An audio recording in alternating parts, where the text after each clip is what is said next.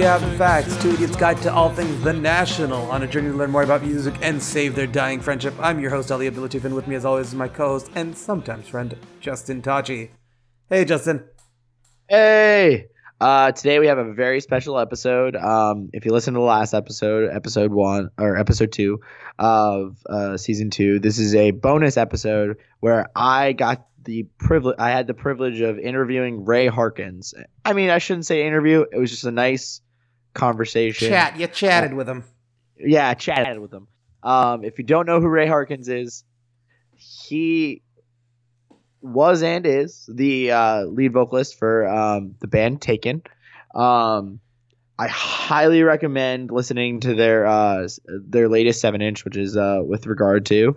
Um, he also runs a very awesome podcast called 100 Words or Less. I equate it to being the Marc Maron of independent music. Um, he puts it out weekly. It is a just a really good deep dive. I mean, I take a lot of my interviewing uh, abilities, which if you want to call them that, um, uh, from Ray. I think that he is a really has really good conversations on his podcast. I can't recommend the podcast enough. He has guests ranging from Jim Adkins all the way for to uh, uh Mike Judge from Judge. So you get a really good feel of just like everything anything that's been touched by independent music he will interview and talk to. He even recently just as recently had um, the uh, lead vocalist from uh, the get up kids and also the Weakerthans um, so i really had a great conversation with him. Uh, we talked about the national we talked about death cab for cutie but um, I felt like this conversation went really in a, in a, I wouldn't say an unexpected uh, path, but it got deep, and I think that it was really um uh I don't know how to say, but just like it, it, it got deep, but it, it was kind of really important. And I think uh, we talk about a lot of things like on here about cancer, um, uh, how music can move a person, how um, uh, being uh, vegan and straight edge, and how that can affect your family, and how you want to push your how you don't want to push so your values on people that you're raising, but uh, maybe guide them a little bit. So uh, I think the conversation went really well, and I'm really excited about it and really proud of it. So, and I really want to thank Ray for coming on the show. Uh, I don't know why he chose to come on the show, but it I, I really couldn't think of more. So. Now, I will say this this is the first episode that was ever recorded without me. So, like, I was not in the room for this. I was not on Skype for this. I was not anywhere near this episode. So, if this does amazingly, uh, I will have nothing to blame but myself for why this show sucks so bad. also, well, I mean, did you listen to? Did you actually listen to the whole episode? Yes, I listened to it the whole way kinda... through, uh, and it was a great interview. And we're not going to talk about it more because people are about to listen to it. Um, we might bring it up next episode when we're talking about Cherry Tree. Join us then for that. Uh, I was going to make a dumb joke about whether Liam Neeson was involved with the band Taken, but I'm not going to do that now because I'm above it. Um, uh, follow us on social media at The Facts Pod, Twitter and Instagram. You can email us. We have the facts pod at gmail.com. We'd love to know what you guys think about the episodes and this episode specifically. Uh, go support Ray Harkins and, and, listen to his podcast and support his band. Um, was there anything to plug about that? Uh, no, I mean just just listen to 100 words, subscribe to 100 words of less podcast. Um, couldn't couldn't recommend it enough, and also listen to the band Taken. Um, they are a hardcore band, so it might not be your perfect cup of tea, but the lyrics are very emotive. They are a very inventive hardcore band. Um, especially that latest record, it deals with his wife having um, going through having a rare form of cancer and him dealing with that situation. So it definitely pulls at your heartstrings. Um, yeah, I mean, I guess I'll just leave it to the conversation. Here's my conversation with Ray.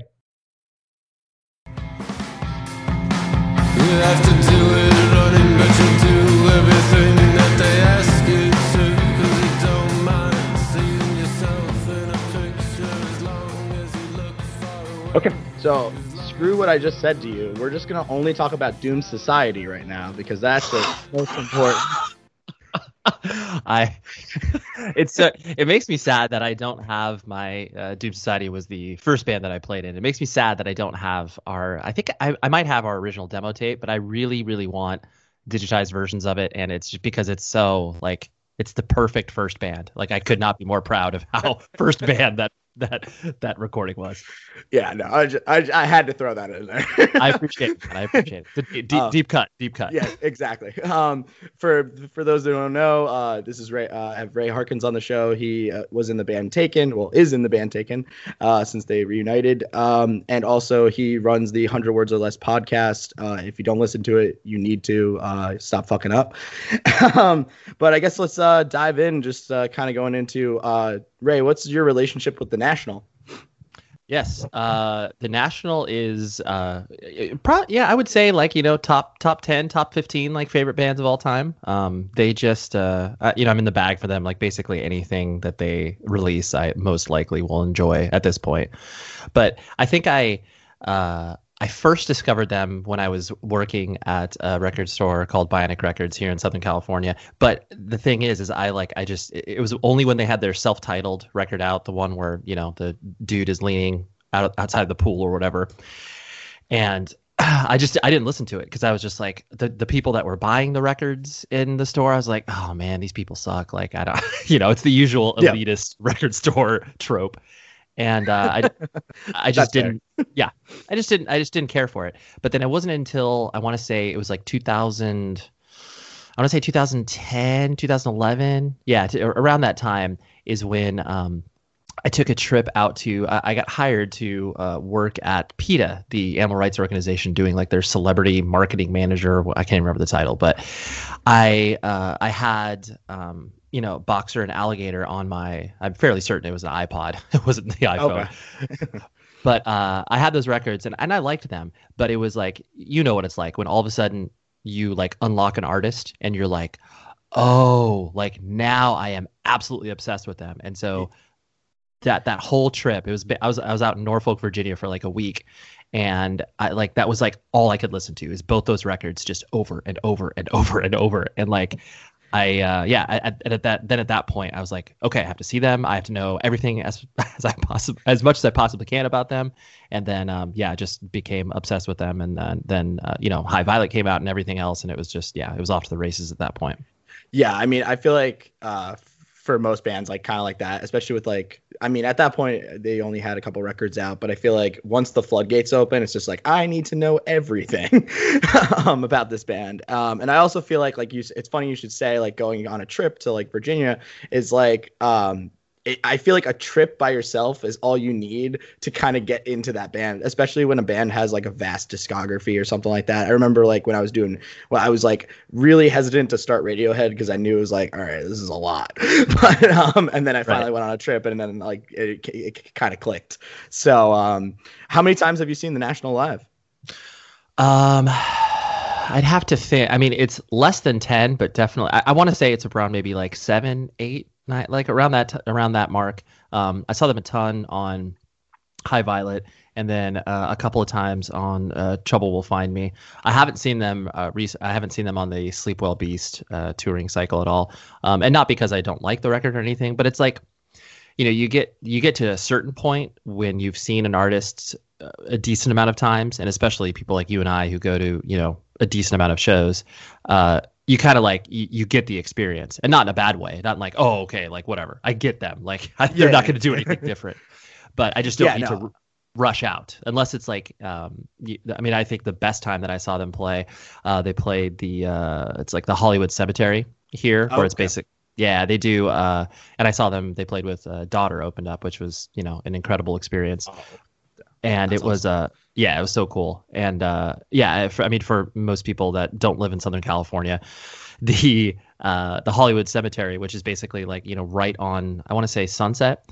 Um, you know, they basically closed the cemetery down to have a show. Like, there's this huge grassy patch where you know they can set up a stage. They do movie screenings there. They do a ton of cool events, but they occasionally do big shows. And the National played there, and it was just you know it, it couldn't be more perfect. The National playing in the cemetery. So. Oh yeah, like that's like it's like hauntingly beautiful. Like a lot of their like especially like a high violet in trouble will find me. It's just like I feel like that just like paints the scene kind of thing. Oh, Um, absolutely. Yeah. Um. So like I guess going in, in into the bands, like what record resonates with you the best? Um, I would say that uh, I mean I think High Violet is the one that that will I'll always if I want to listen to the National I'll kind of always go to that. Um, but then you know I mean Alligator and Boxer like all all of those like maybe as a record I don't like them as much as High Violet, but there's you know clearly there's songs that are still part of their set list now that are off those records that are still so so good. Um, but yeah, I would say High Violet was the one that really you know whatever to to use basis of comparisons or it's just like you know people like oh converge and jane doe it's like you know the Yeah. national and high violet like and plus i think that was where they reached that critical mass of people where it was like all of a sudden you know they were playing to you know huge huge theaters uh, as opposed to you know not like before they were unsuccessful because they were but i definitely think that that just pushed them up to like oh yeah of course they can headline you know like bonnaroo or whatever you know Yeah, exactly. Well, and I, I feel like it, it's funny because I didn't get into the band until Trouble Will Find Me. Um, so I they were already pretty successful at that point. But I feel like even at that point, they were a band like the biggest band that no one knows, if you will.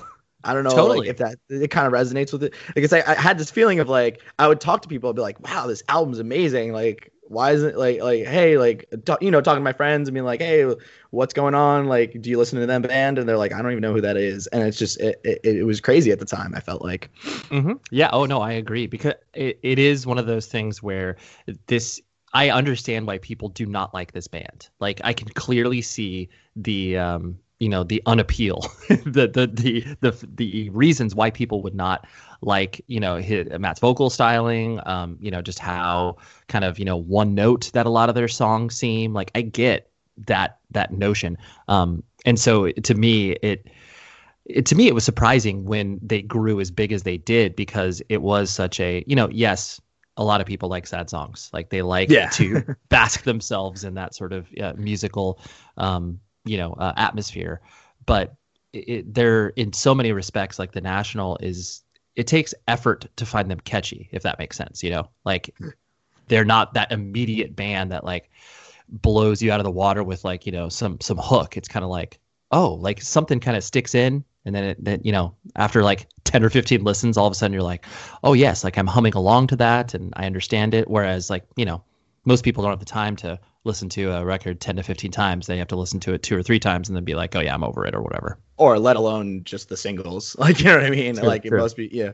Um uh well it's funny because like I, the way i describe them to to friends is like if joy division was an indie band like like had the indie stylings of like the 90s Sure. and like and it's like i feel like they're they're very much in that like they're so punk like they're post-punk but they're not so that's why i think there's that gap of like people not being able to get into them uh, they're at least they're not as accessible but like on the new record Sleep Beast, you have like The Day I Die, like that kind of track. I feel like is finally the first like I feel like that's like their most accessible track, really, honestly.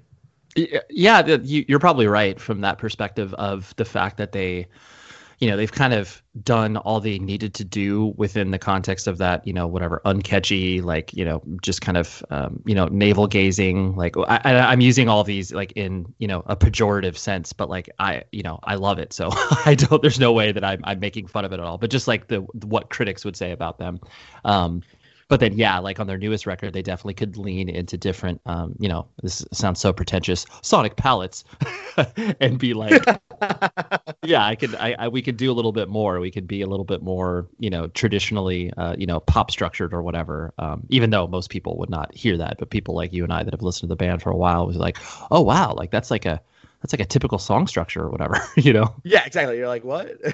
um, well, it's I mean, for me personally, I think that like you getting back to your point of like the record that resonates with you the most, I kind of go back to High Violet the most because I feel like the record as a whole, because I really like continuity and like um, tracks kind of leading into the next very easily. I think that, in my opinion, is their best record in that sense. But I think Trouble Will Find Me has like the most bangers, quote unquote.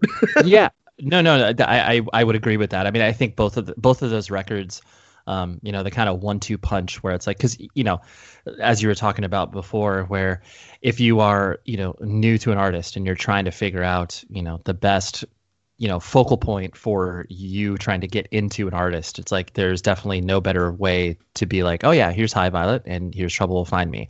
Um, and then if you like both of those then you can go anywhere with this band's catalog and really be satisfied with it you know? Um, but it is even though the, you know whatever the band has five full lengths it's not like you know what you're talking about like Superchunk or any of those other bands where it's Yeah. just like oh yeah like oh, where, Archers of Loaf? Where do i begin with that? It's like oh Yeah. dude i don't i don't know. And so uh yeah. And i think the one thing that i also found interesting about you know watching them rise on uh, you know high violet was just all of the um all of the uh, the amount of you know press and like late night TV uh, appearances. And like it, it was just so interesting because the you know it's not like the band is incredibly exciting live you know? It's not like they're you know jumping No, around.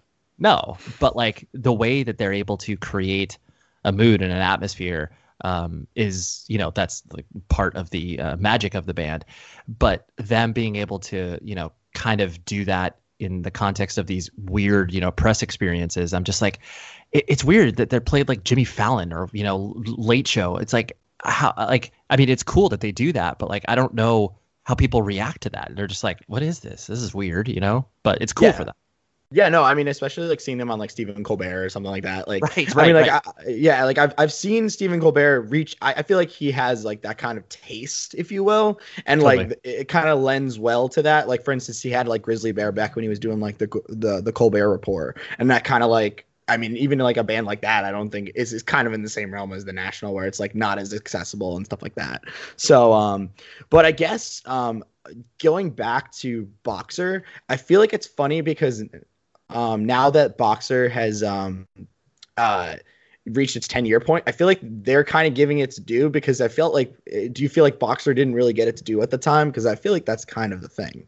Oh, uh, yeah, absolutely. I mean, I think it's uh when especially when bands, you know, kind of hit later in their um, you know, quote unquote career where it's like, yeah, it's their fourth or fifth or sixth LP and then it's like, hey guys, like we got a lot of good music that we put out before that, like stuff that we're still proud of.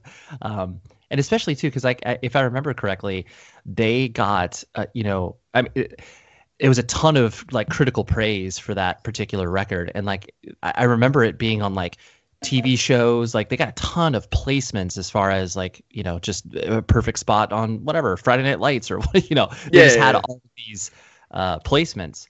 And I, I think that uh, you know, kind of because of that, and because obviously they've be, become more successful over time, that they can look back and be like, you know, hey, anybody that missed that thing, like here's we're circling back around, like check this record out.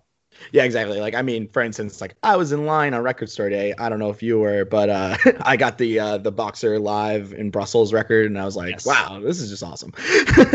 Yeah, totally. No, it, it's cool too because like I think with bands like the National too, they uh there's it would be very easy for them to you know mine like whatever that record store day release like I of course got it, but um you, you could easily see the you know who whatever some business manager being like all right let, let's put out you know a ton of records for you know this particular like oh we recorded like 10 live shows or whatever and of course people would buy it immediately um but i Yeah. feel like they're they're very uh specific and calculated um i mean you know whatever you watch their documentary yeah, And- mistaken for strangers. exactly you watch that and you're just like oh like you know these dudes know exactly what they want and like that is a really really difficult task to get you know four five six people on the same page when they're trying to do something creative and it's uh yeah it's just cool like you you feel like they could easily exploit their fans in a, in Yeah. a real real way but they don't Well, and, and I feel like it even comes back to like the band. I felt like was so com- confident. Even in their first record, they hadn't played any shows yet, and they recorded a 45 minute record. Not like, hey, let's just like get in the studio and do like an EP or something. It's like, no, fuck it, let's just do a whole record, 45 minutes. Like that's crazy. Yeah, no, it, it's a very good point. I mean that I think a lot of that has to. I always kind of wished, and I know that there isn't really a like punk or hardcore thread in these dudes. It's not like they came up, you know, playing in punk bands or anything like that. Um, it- which I, you know, it's like in my wildest dreams, I always try to connect most of my favorite bands to the fact that they started playing in that stuff. But uh, I I I don't in many respects I don't think a band like the National had a choice to you know kind of like do.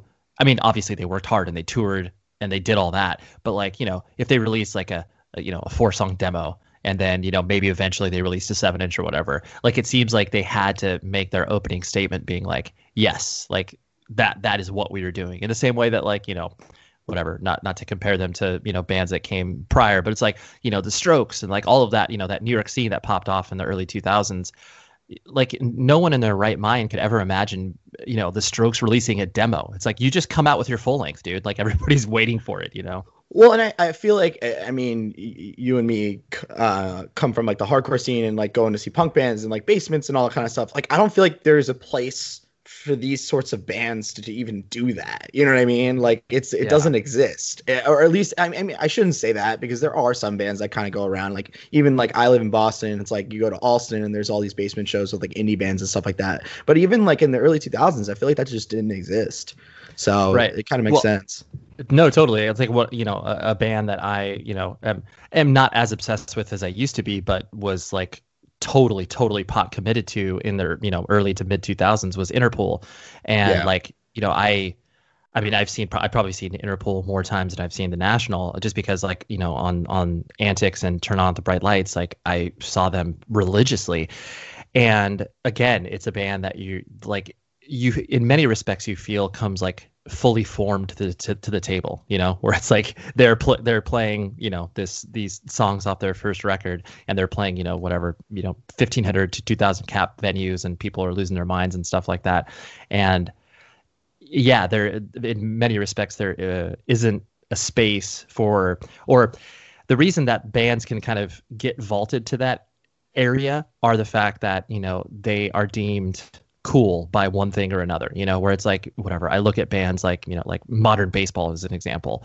Yeah. you know obviously a popular band but they would never ever ever get accepted by you know what i'm just painting it with a broad brush here but like you know the indie rock pitchfork world or whatever. It's like oh these are cute kids doing their thing but like you know we like music by adults and like that's where interpol and the national and like bands like that can step in um, and be not immediately successful in their first record but at least be given the uh, i wouldn't even say benefit of the doubt but be, be given the credence to be quote unquote cool as opposed to like oh these are just some kids playing pop punk or whatever Yeah, and I, I feel like it's also just like interesting that it's just like people just show up with money already, like for these these sorts of bands. Like it's just like, oh, we're adults, so like it's adult prices, so cool.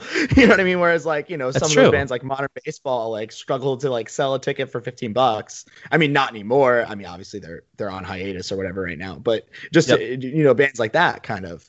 Yeah. Um, No, for sure. So- it's it's very yeah, it's very it, it's this this duality that um I I mean it's like I understand to a point, but it's like I've always, you know, really looked at the fact that's like why why can't like yes, there are scenes for those sort of bands, you know, whatever Interpol, Strokes, the National, that sort of stuff. And of course they play smaller shows to kind of ramp up to get to where they need to be, you know, when they're playing, you know, Bowery Ballroom or whatever. But uh yeah, but sometimes it's like, you know, I'm just like, well, why why can't these bands that are, you know, playing to 100 to 200 kids like, you know, get kind of thrown up to that level um, that are playing, you know, the basement shows and stuff like that. I mean, it happens a little bit now where you know, whatever, like, you know, Julien Baker and like that whole sort of scenario.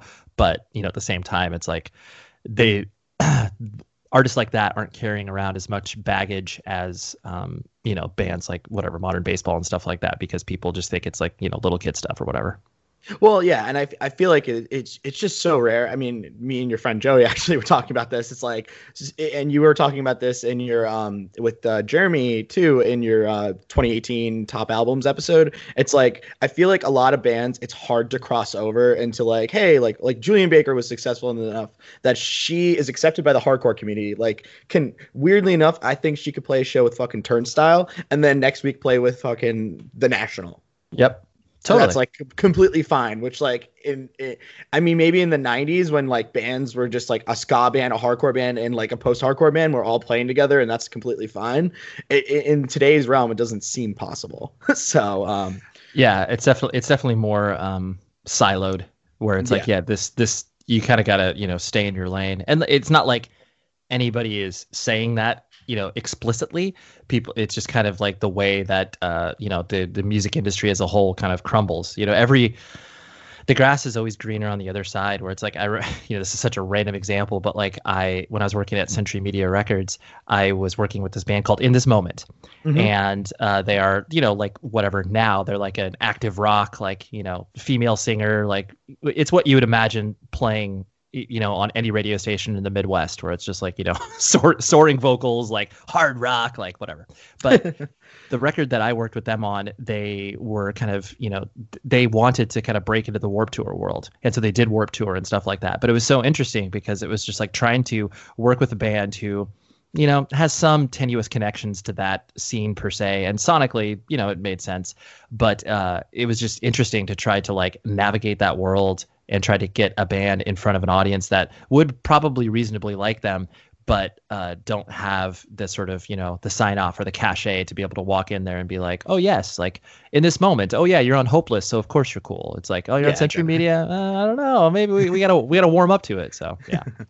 Um i guess and and and i guess in all saying this i guess to transition uh going into death cab i feel like that's an indie band that is very much did the punk beginnings. They played the basement shows. They played like that kind of stuff. Um and, and, and it was interesting to like it's interesting to compare the two the national and and and death cab and how that kind of inter interplays because like they would tour with bands that don't make sense with them and all that kind of stuff. So uh i guess diving into it like what is your relationship with death cab for cutie Uh, yeah, no, it's a great point, and they definitely are a band that was able to thread the needle and be able to, um, you know, do things on their own terms, but kind of be accepted uh, over time to a wide variety of audiences, from you know both the you know indie basement scene all the way up to people who heard them on you know the OC or whatever. yeah Um, so uh, yeah, my relationship was I uh, I couldn't stand the band. I really you know like whatever. I, I can't even like I'm not going to pretend to hit their r- record titles right on pre transatlanticism because I just frankly I still don't listen to them. It's all good.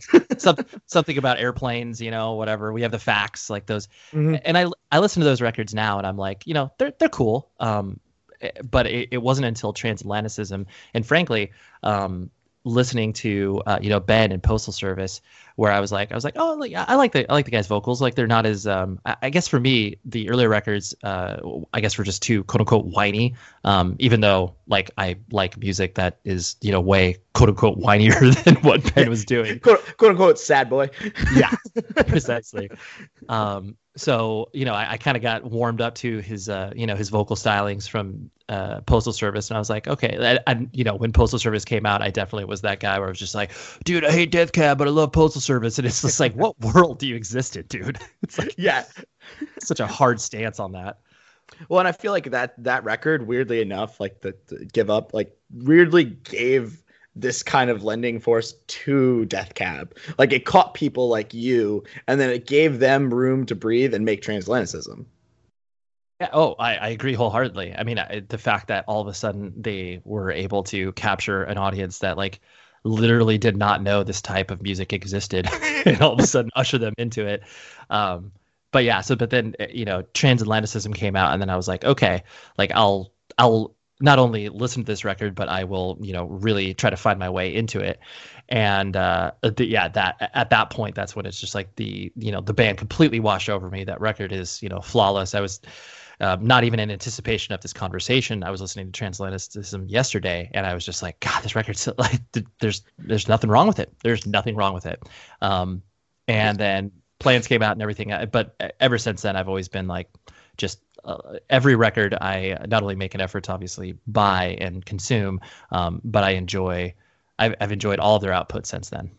yeah i mean i i mean i have transatlanticism the album cover tattooed on me it's my favorite album so like You're like, I get it, I get it.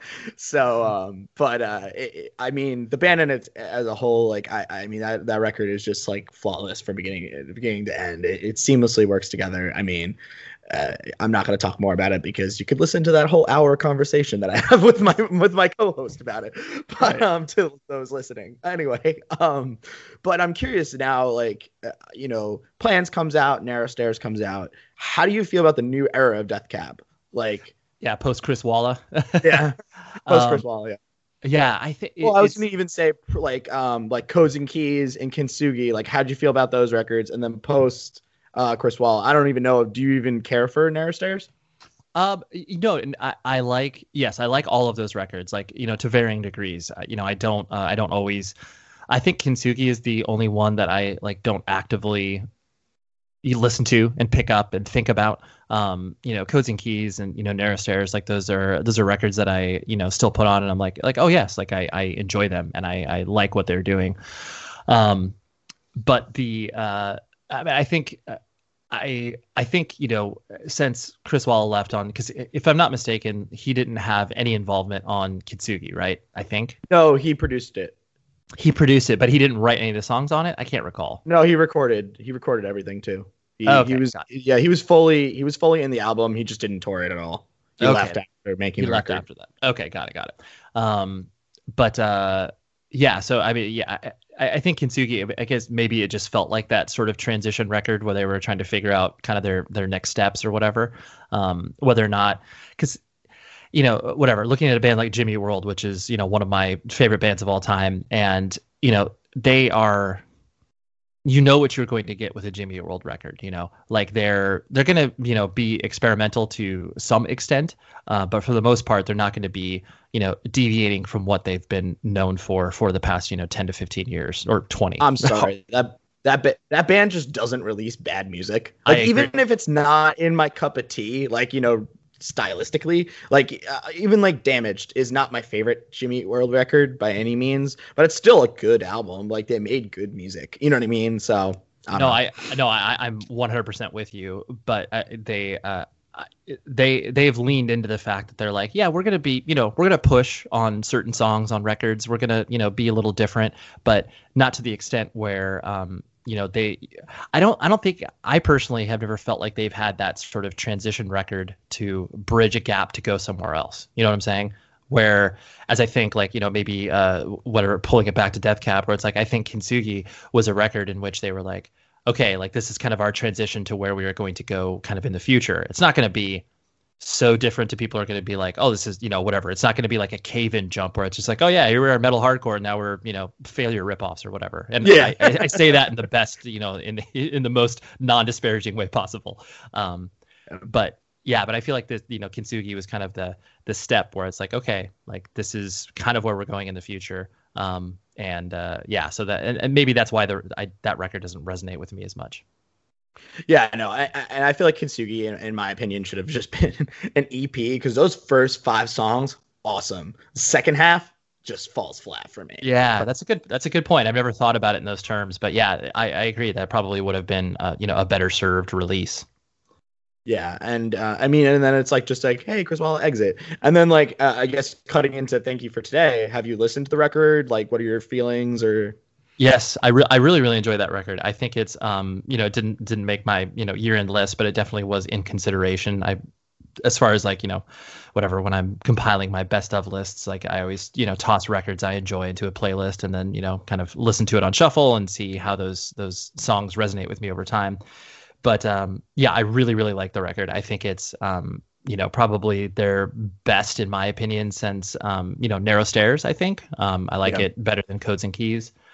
Uh, so yeah, I think it's and but it's weird, kind of going back to you know what we were previously talking about with um, you know bands and seeing them live. Like I haven't seen Death Cab live uh, in a while. Like I think I saw the last time I saw them was probably on their Plans tour cycle. Maybe I saw them once on Narrow Stairs. I can't recall, but um, I saw them. I saw them a lot on Transatlanticism and Plans. Um, you know, playing like massive, you know, stadium. Like yeah, of course. s- saw them at a uh, it's like the uh, UC Irvine campus here at like their basketball stadium or whatever. Um, yeah, that's that's crazy. Yeah, which is which is huge. But um, so yeah, but I, I definitely think that you know whatever over the course of the next year, year and a half when they come through, um, that I'll be like, yeah, I, I- I need to see Death Cab again.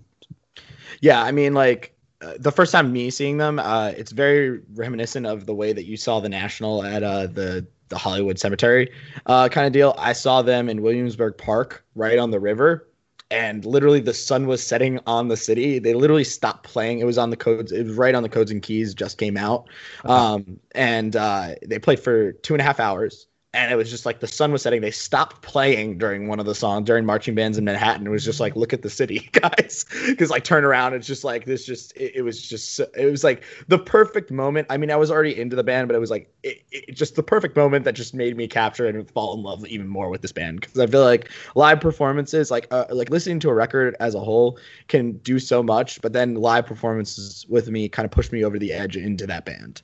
I yeah, I love that. Like anytime, and I think that's what I really enjoy about you know artists that uh, you know kind of live in this whatever you know quote unquote indie rock world. It's like anytime you feel like you know uh, one of uh, another ins- uh, very very high on my all time favorite lists uh, of artists is Bon Iver, and I've seen him probably probably about close to ten times too. Probably you know maybe equal of what the the national uh, is, but I I think the most recent time I saw him, my wife and I actually flew to Milwaukee to go see him. He did a uh, 10 year anniversary, just one show in Milwaukee uh, for for Emma Forever Ago, um, and he, you know, whatever played played the basketball stadium where the Milwaukee Bucks play. So it's like you're talking about. It's completely sold out, of course. Yeah, of course. but watching him do that, you know, he made the room feel like he's playing in front of you know 500 people um, which you know that's and that's what artists like you know Death Cab and like all of these bands have the ability to do. Where it's just like yes, they're playing in front of a boatload of people, but they're focused on making sure that you know everybody feels uh, you know included like and whether it's like conscious or unconscious i'm not i'm not sure because i've never played a show that large for for that many people over a long period of time but uh, i just think it's like those th- that show that you're talking about you know national the cemetery you know like those are the the events that are just like it's almost like I I'll be like I don't even really care who is playing. I think I just need to go to the show. You know, you have that feeling yeah, sometimes exactly. like I think this is gonna be special.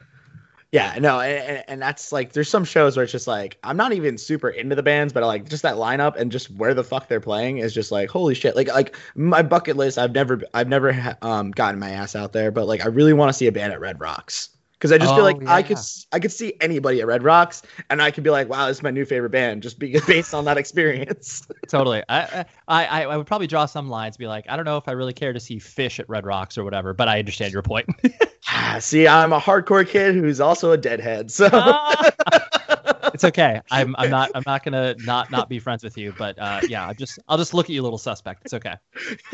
well, it's funny because uh, I was talking to Joey about um, uh, he was like, because we were talking about folk stuff, and I was like, well, and we were talking about Grateful Dead, and I was like, well, if you just like listen to American Beauty, like I'm not like into like listening to the live records all the time, but like American Beauty is like it's just a beautiful folk record. Like if you like Conor Oberst, go for it, you'll love it. My Yeah. shame. It's not like the, the Dead have like no fans and totally need me, just you know, spinning them and getting another one, but you know. Yeah, yeah, okay, yeah. Well, I'm not gonna follow you there, but that's okay. It's all good. That's fair. Um, all right. Uh, I, I guess I want to switch things up a little bit and go into uh, kind of you as a person. Um, I kind of want to talk about Taken, if that's okay. I Uh, I, would- I would love to. Uh, yeah. I go into like let's do a whole story about it, like all that kind of stuff because that's well documented in in your podcast as well as in uh, Lead Singer Syndrome. So um, I want to just kind of hit some points. Um, so I would just want to talk about like why weren't you guys in Buffalo? Because I feel like you guys just would have fit into that scene so much more. yeah I, I know i think we we only played buffalo maybe once i think um i'm trying to yeah i think yeah i think we only played buffalo once but i did i did spend some time there uh went to that record store home of the hits or whatever um but yeah i mean we, there was definitely a lot especially just because we did so well in the east coast of can you know whatever toronto the suburbs of toronto. Uh, there definitely was a point of like man like i wish we could have existed in this scene. Not to say that we didn't experience the benefits of existing in the you know exploding orange county hardcore scene because we did. You know we played huge Yeah. shows out here.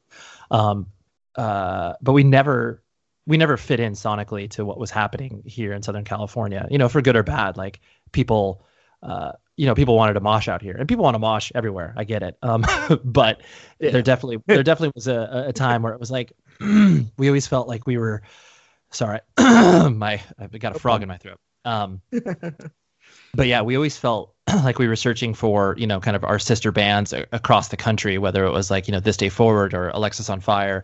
Um, Curl Up and Die was a, obviously a huge, you know, band uh, of ours as far as friends were concerned, but, you know, they didn't sound like Mhm. us, but we worked well together just because we were such close friends.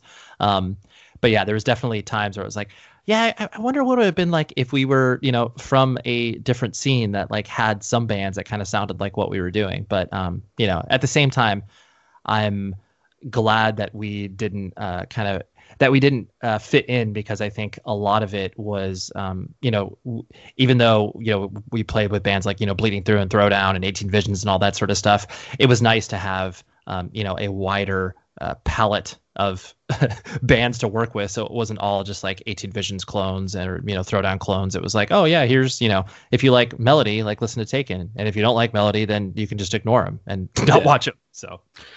Yeah, I mean, I- and the only reason I'm saying that is just like seeing you guys like on a show with like Snapcase and Buried Alive is just like, okay, that makes sense. you No, what I I no totally totally and I, I think that's that's what was uh we were always stoked that we could fit on you know pretty much any bill. Like as far as like if it's heavier like we would be able to do it. Or if it was like you know playing with Hellogoodbye or whatever like we would always be able to kind of fit on these different bills in ways that uh you know some of our peers weren't. Like we you know i mean i remember one time we played a show with arch enemy and we did not fit in. And like that was obvious. We knew going into it that we weren't going to fit in. Yeah. uh, but it, we we did have the ability to kind of like you know uh, slot ourselves in in places that uh, other bands from our scene weren't weren't necessarily as uh, easy to do. You know, like whatever 18 Visions and throw Throwdown, those bands could obviously play the more metal shows, and they would you know completely fall into that.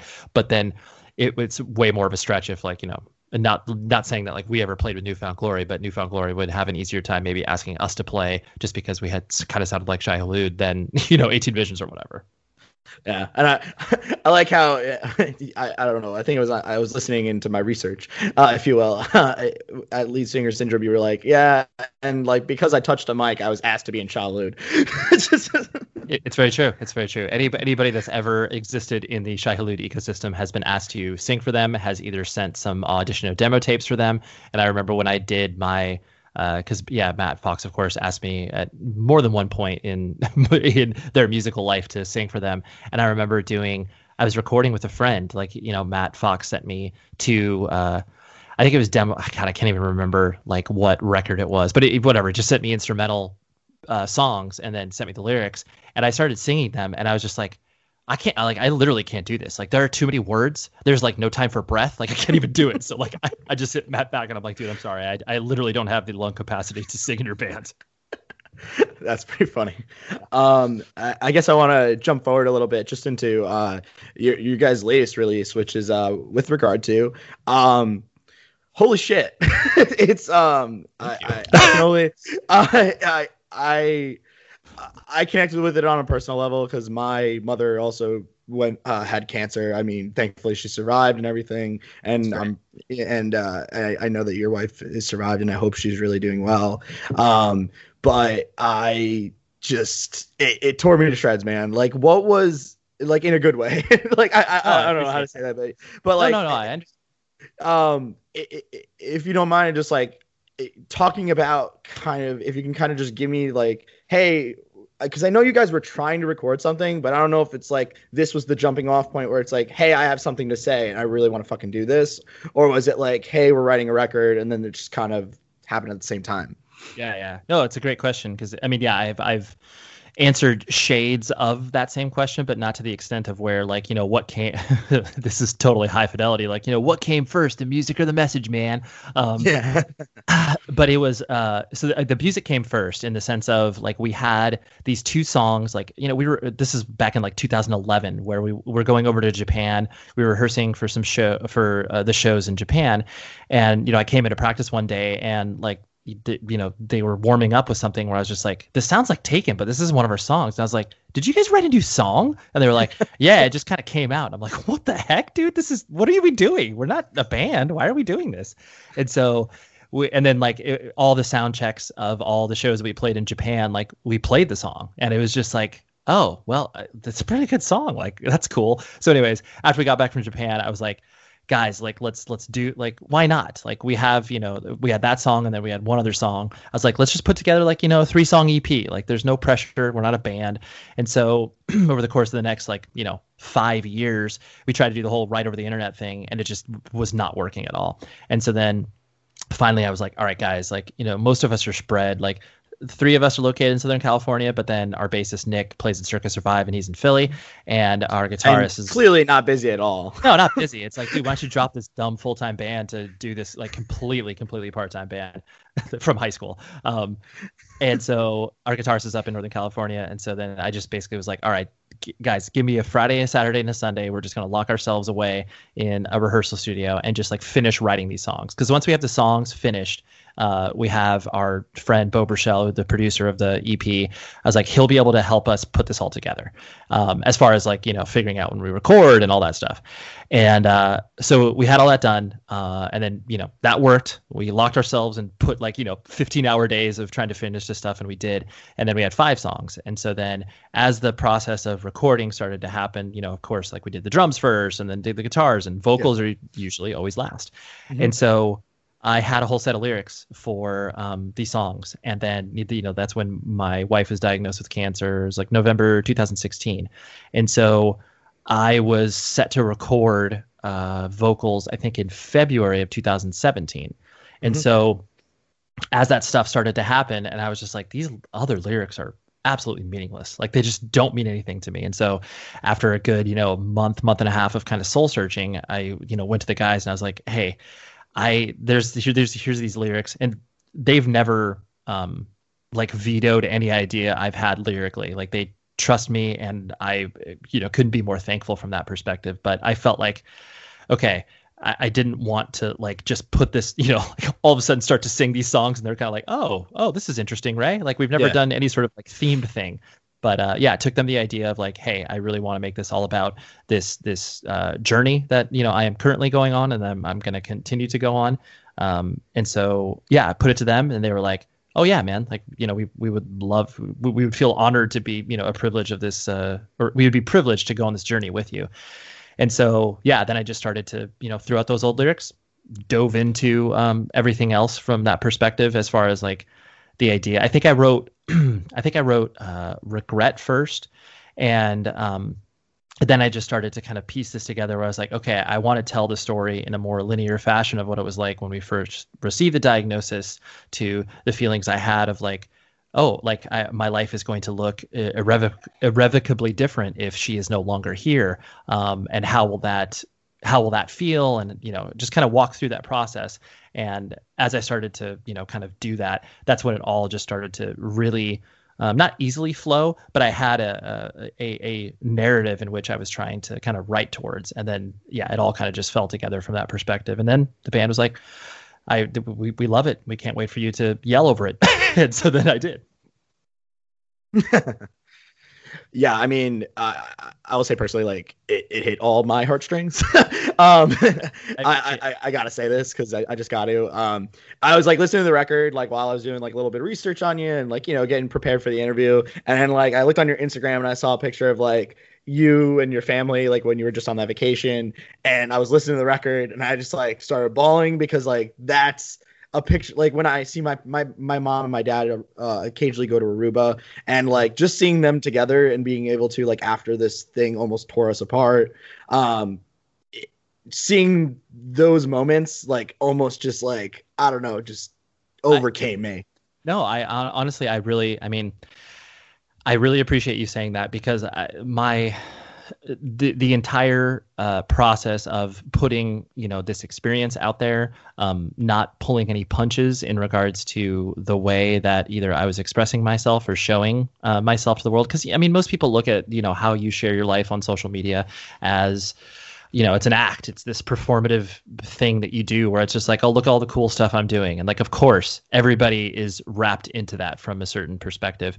But then it was like i was actually having a discussion with a friend recently where his um, you know his, his he has a newborn child and the child had to spend about you know eight days in the hospital because it was like he, he was very dehydrated and was like you know ba- basically just allergic to something they couldn't figure out what but Yeah. we were talking about um, I didn't know what he was going through until he posted something on Instagram where it's like, you know, I just went through like, you know, eight days of like the hardest thing I've ever had to go through. And so, you know, I called him after the fact and we were kind of talking about that act of sharing where it's like, it's not so much like it, it he, he was like, basically it was a call for help of like, Hey, like this is what I just went through. Um, I would like my friends to know where I'm at. And, uh, you know, if you, like actually do physically care about me like you know you'll reach out and you'll do that uh, as opposed to like you know how are you supposed to share that like you're supposed to like text your friends like oh man like you know going through something right now it's like you know we live in a world where we can share that information pretty uh, quickly and and uh, catch the you know widest amount of people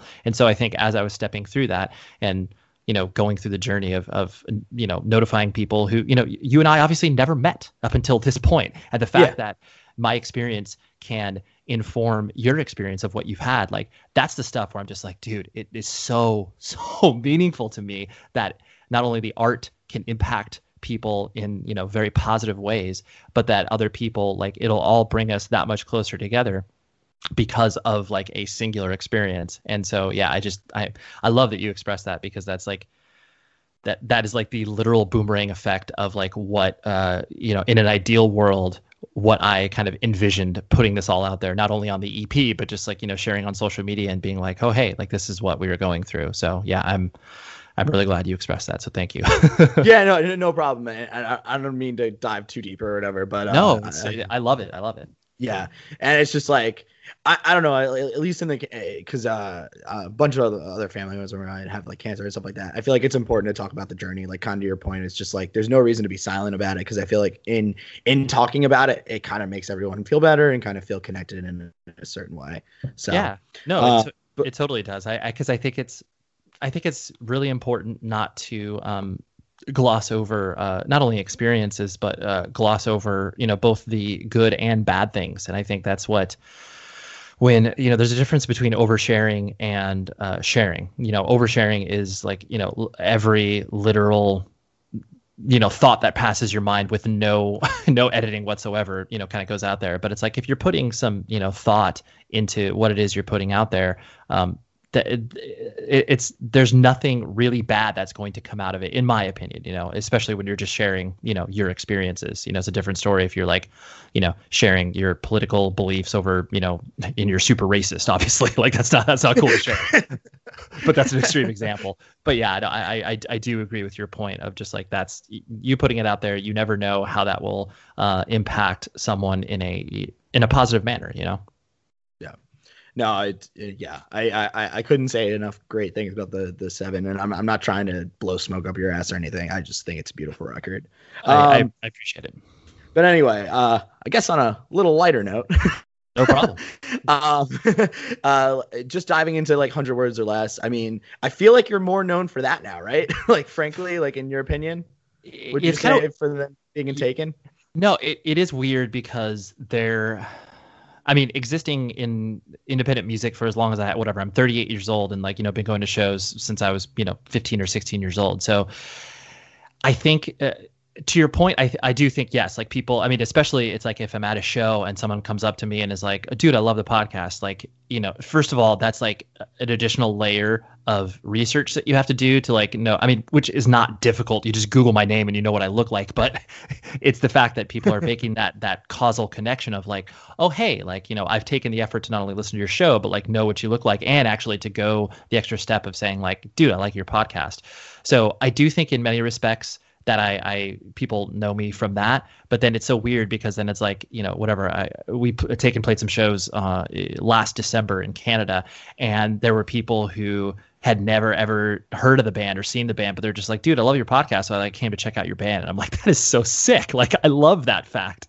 And then there are people who are just like, you know, a band that I played in after Taken called Makoto, which is like left zero cultural impact whatsoever. Like people do not talk to me about that. But occasionally people still like, oh, dude, I remember seeing you in like, you know, Chain Reaction in 2008 or whatever. I was like, wow, dude, like literally no one talks to me about that. But cool, I'm glad that that impacted you in some capacity. So, um, but I mean, to, to answer your question, I, I do think that the podcast, I mean, obviously since the, the band is a, you know, a little bit quote unquote more active now that people do come at me for that and are like, you know, they w- want to talk to me about that as opposed to the podcast. But I just, the joy I get out of putting anything out into the world is the fact that like yes, of course, like you know one thing benefits the other. Like if people know about the band, they probably know about the podcast and vice versa. But then other times people just know about the the one thing where they're like, oh, I know about the band, but like, oh, I didn't even know you had a podcast. And like, I you know try try to promote myself, but not in the most like you know whorish manner of just like, oh yeah, here's here's rayharkins.com with like I also sell like you know or, or herbal supplements or whatever you know. It's like no, I'm not, not trying to be that one stop shop guy, but uh, but it yeah, the fact that anybody pays attention to anything is just like that's cool, man. Like I'm glad you're on the journey. I don't care if you like my band, I don't care if you like the podcast. Like if you do, cool. Like let's hang out. But um, even if you don't, let's hang out. But uh, yeah, the the podcast is definitely where. I think most people, just because it's so consistent too, you know, I've been really Yeah. Diligent and putting out an episode every week for for many many years. So Yeah, I was gonna say, man, like, like we, me and Ali, um, uh, like, gotta get my co-host. Yeah, we we try to uh put it up, you know, we break it up into seasons and kind of do with our podcast, kind of like, I mean, we're only on season two. We've only been doing this for about six to seven months, but it's like, you know, sometimes life gets in the way and it's just rough. But I, um, I'm just curious, like, do you like still book all the bands yourself and like and all the public, uh, all, hit up all the publicists and everything, or do you, or is is it still D- super DIY, or is it like? Nah, it's all it's all yeah, it literally all lands on my shoulders. Um, I used to have well, the only thing that doesn't land on my shoulders, I have a friend, uh, Dave Deff, who's a long, long time friend of mine. He does all the graphics and images and stuff like that. So, you know, when I'm promoting it on social media, when you see the the episode record cover, look cool looking things, that's not me. Um, but uh, everything else is me as far as like you know booking the guests and getting um, you know the figuring out when I'm meeting up with the person and recording them and all that stuff. So uh, yeah, I mean, fortunately, it now that the the show has existed for a long period of time, people are like I, there isn't much convincing I need to do when I approach people to appear on the show. Like people are like, oh yeah, like you know whatever random examples like uh, you know Pat Flynn from Have Heart. Like I'm going to be you know I in the next couple of weeks I'll be releasing an episode I did with him. Talking about Fiddlehead, I assume. exactly. Um, and so with him, it was just one of those things where it was like, you know, he started following the podcast, and then I was like, oh yeah, I've always wanted to speak to Pat. We have a million mutual friends, but like, you know, I just hit him up and I was like, hey, dude, do you want to be on this? He's like, sure. And so it doesn't take that much effort from that perspective. Um, but uh, but yeah, I still do chase down where it's like, you know, people where it's like, oh yeah, I really like this record. I would like to talk to this person. Or like, you know, I've recently, uh, I know this timing wise, this isn't going to, uh, you know, make sense, but like in, uh, in mid January, I'm posting an episode. I've been chasing John K. Samson from the Weakerthans for years, like probably two and a half years. I wanted him on the show, and I finally got him, and I interviewed him, and it was absolutely incredible. Um, so it does still take a decent amount of effort sometimes, but uh, yeah, it's all still all a uh, self-contained shop over here. Yeah, no, that, that's that's awesome, and that's that's uh, uh, that's really cool to hear. Um, I guess, uh, and uh, what else? You also work for like a podcasting advertising company, right? I believe.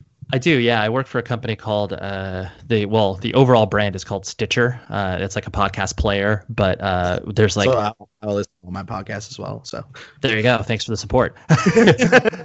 the uh, but yeah, so w- the company I work for is that I I used to do sales for them. So I would you know obviously we represent like 200 plus podcasts, and you know I would talk to you know ad agencies and get them to advertise on podcasts and stuff like that. Um, I'm moving over into a marketing role now where I'm uh, helping um, just kind of it, basically it's like a sales marketing role so um, that's changing in the next uh, couple weeks or so. But uh, yeah i've been working for them for about three years just because they sell ads for my podcast and that's how i got introduced to uh, the job in the first place where they're like hey do you want to come work for us? And i was working at PETA at the time and i enjoyed it but it was definitely like oh yeah i want to kind of change it up a bit.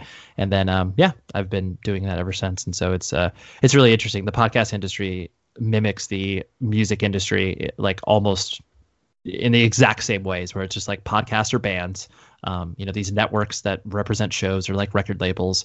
Um, it's just so weird because like I, there are so many things that i see that are similar that i'm just like wow basically is every arm of the entertainment industry just like different shades of this thing? Where it's like it probably is but yeah i just never thought that the podcast industry would would uh would mimic the music industry but it absolutely does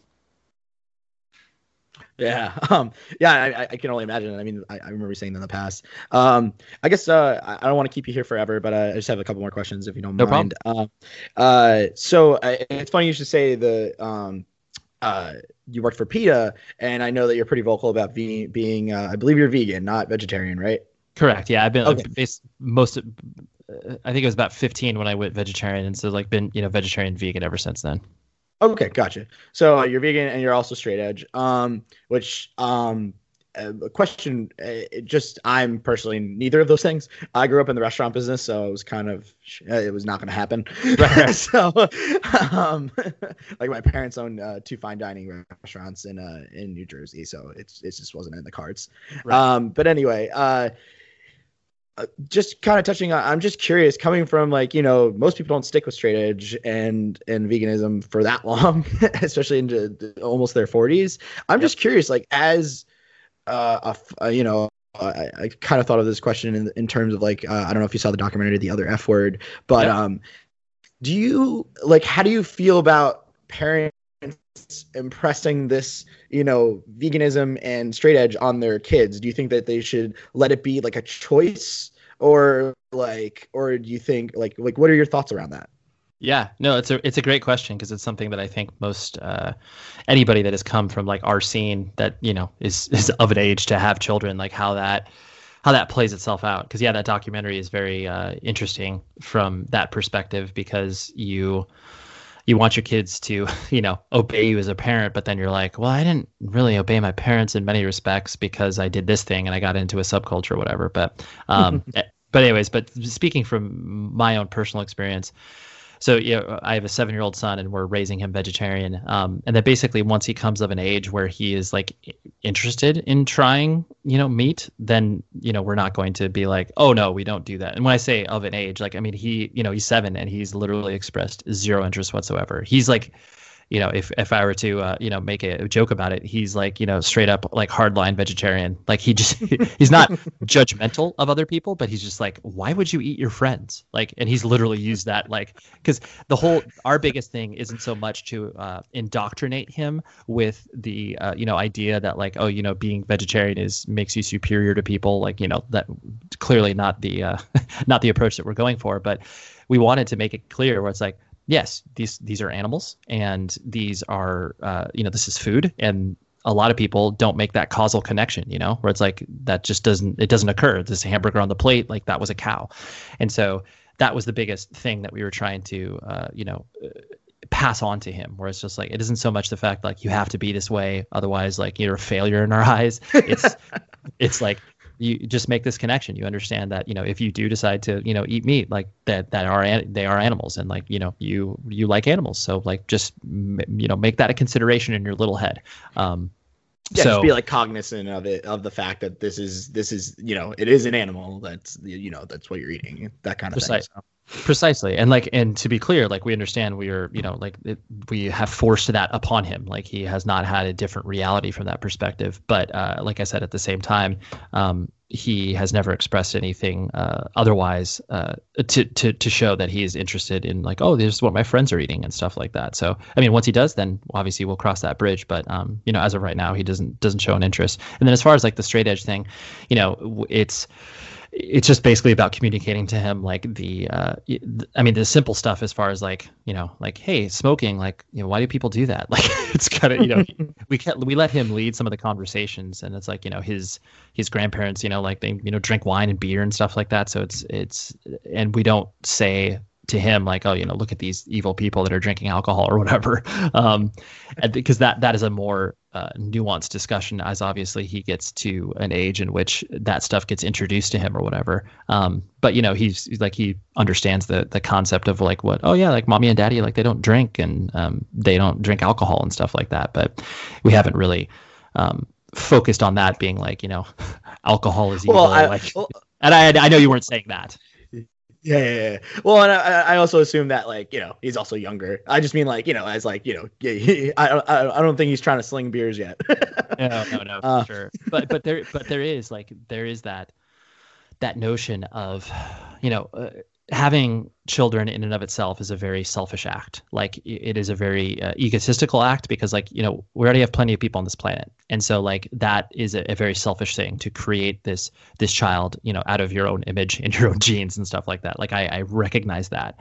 Um, but the thing that I uh, always try to focus on is the fact like this is this is an individual. Um, we uh, of course shape him and we of course uh, you know guide him and that's the role of a parent but you know at the end of the day i don't want him to be some like little version of myself. Like i don't want yeah it's like of course he's going to have similar tastes because it's like dude he likes donald duck because i love donald duck. I showed him donald duck and like we're cool with that. Yeah. But um you know the fact that he is like you know super into you know mary poppins and beauty and the beast like awesome. Like that's cool. Like i have his love for that has amplified my love for that.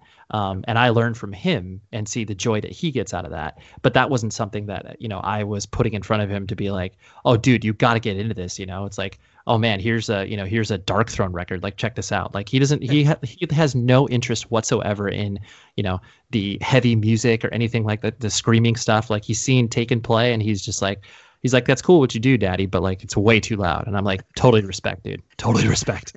Um, so, but I, I really, I, I, do think that that is something that I, I, really try to protect. That he's his own little individual and not just like, you know, cool. I'm gonna raise a little hardcore kid or whatever. It's like, nah, yeah. dude. I just want him to care. I want him to find stuff that he cares about, and I want him to be passionate about, you know, the creative pursuits, whatever that may mean. So it's, uh, yeah, those are those are the, the I guess the north star as far as that's concerned. Yeah, I, I just think it's interesting coming from like the hardcore scene and the subculture that we're a part of, um, or I, you know, uh, it, it's just interesting to kind of touch upon that and like how that kind of carries over into like parenthood and that kind of stuff. So totally, no, absolutely. I, I think it is it is a very uh, fraught um, topic because you see uh, certain parents that are within the context of you know generationally speaking like older than me and have like older kids and have you know exposed them to a bunch of stuff and taken them to shows and stuff. And like that's cool. Um, I just really truly hope that whatever it is that they are are into, it is like their own journey as opposed to like um, you know just whatever being forced onto them by their parents. And like they haven't really been able to give any conscious thought and like well i don't know if i really like all this stuff you know yeah, like here's minor threat and Earth Crisis. You're gonna listen to this on repeat until you yeah. can recite everything. Damn it! totally. There's, there could be nothing more displeasing than that. That sounds horrible. exactly. Um, well, I guess I want to end on uh, just one note. I'm gonna completely rip it, kind of like you did the, on the uh, the Norm episode. Uh, and I believe I talked to you this on Instagram. Uh, I love uh, it. But I'm gonna do my my own little uh, uh, antimatter ripoff. Uh, is uh, what was the last performance? um song or album that made you have goosebumps or like just a just feel this emotive either or ball or cry right. Yeah. Yeah. No, that's a good question. Um, I'm trying to think. Um, and like this isn't because I haven't cried recently because I cry. Uh, I, I was actually talking to another friend of mine about this recently, where I'm just like, I've always been, you know, a crier and a super emotional dude. Um, but like now as i find myself even getting you know getting older it's like uh, there are so many things that just make me cry and it's like i feel like i'm like a raw nerve most of the times where i'm just like oh most uh, do other people just like cry at a drop of a hat? But like, i don't know whatever. Um so i think i mean i think the last thing that uh, well this is going to sound bizarre but like so anyways the, the, the past couple months have been you know really uh, tough for me in regards to my professional life just because there's been a lot of transition and a lot of turmoil um, in regards to like you know shifting roles and all this other stuff like you know whatever just kind of typical work stress stuff. Yeah. Um but uh, like there are uh, speaking of my son where he uh, you know loves mary poppins like you know loves the original. We saw mary poppins returns and incredible movie incredible soundtrack. And so listening and like most children they listen to stuff 475000 times in a row. So like we've all i've pretty much listened to exclusively in the car with him is the mary poppins return soundtrack. And so i think that was the last uh, like song from like there's a th- this song called "Trip Little Light Fantastic" by Lin Manuel Miranda, you know, of Hamilton yeah. fame. Um, but like, you're listening to that song is uh, yeah, it's just you know it's very uh, inspirational. It's very just like you know you like when you're going through hard times, like you know you gotta you gotta trip little light fantastic, and you know just follow your own um, uh, whatever uh, you know gets you through the day. You you follow that light and and you uh, use that as kind of your your inspiration from that perspective. And so there, uh, yeah, it was probably about a you know a month or so ago where it's like we were listening to that and it was just like hell yeah dude you're totally right like and it's just like every cliche possible in regards to like yeah you know pull yourself up by your own bootstraps or whatever and i'm just like it hit me hard i was like oh yeah so it's like you know i didn't i didn't well up into you know a ball of emotion like as i was driving my son to karate or whatever but i was still i was just like Yeah. oh yeah this is hitting me in a real way dude so yeah that was that was probably yeah mary poppins returns which i doubt that that was a response that you were anticipating but there you go hey man, it's it is what it is. Well, um, Ray, I just want to thank you so much for taking the time and really uh, thank you so much for being on the podcast. no problem dude it was my absolute pleasure Let's say you're lost in a park. Sure, you can give in to the dark, or you can trip a little like fantastic with me. When you're alone in your room, your choice is just embrace the gloom, or you can trip a little like fantastic with me. For if you hide under the covers, you might never see the day. But if a spark can start inside your heart, then you can always find the way. So when life is getting dreary, just pretend that you're a leerie as you trip a little like fantastic with me. What's a Leerie? Why, it's what we lamplighters call ourselves, of course. Time to send up the call to arms. Leeries, trip the lights and lead the way. Now, when you're stuck in the mist, sure you can struggle and resist, or you can trip a little like fantastic with me. Now say you're lost in the crowd. Well, you can stamp and scream out loud, or you can trip a little like fantastic with me. And when the fog comes rolling in, just keep your feet upon the path. Mustn't mope and frown, or worse, lie down. Don't let it be your epitaph. So when life is getting scary, be your own illuminary who can shine the light for all the world to see. As you trip a little like fantastic with me. O'Leary loves the edge of night, though dim to him the world looks bright. He's got the gift of second sight. To trip a little like fantastic. O'Leary's job's to light the way. To take the night and make it day. We mimic the moon, yes, that's our aim. For we're the keepers of the flame. And if you're deep inside a tunnel and there is no end in sight, well, just carry on until the dawn. It's darkest right before the light.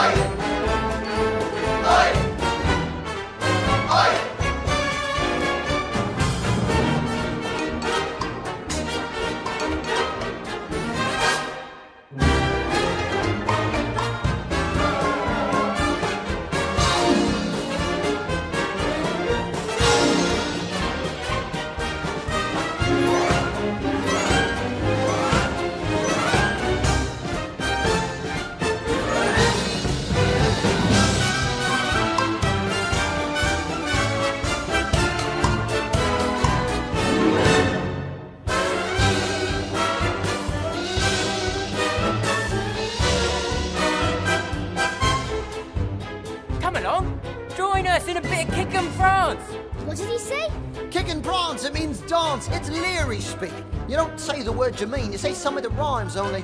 Here, I'll show you how it works. Angus, give us your weeping wail. To the rest of you, that means tail. I was short of a sheep. He was in the street just to tumble down a sink. just to get himself a drink. Then I pinched what's fatter, He grabbed his ladder to smile and smirk. to work. You see, there's nothing to it. Can you speak Leerie, Mary Poppins? Can I speak Leerie? Of course she can. She's Mary Poppins. Can we do it with you? Please. Oh, very well then. Children, tell us your sorry tale.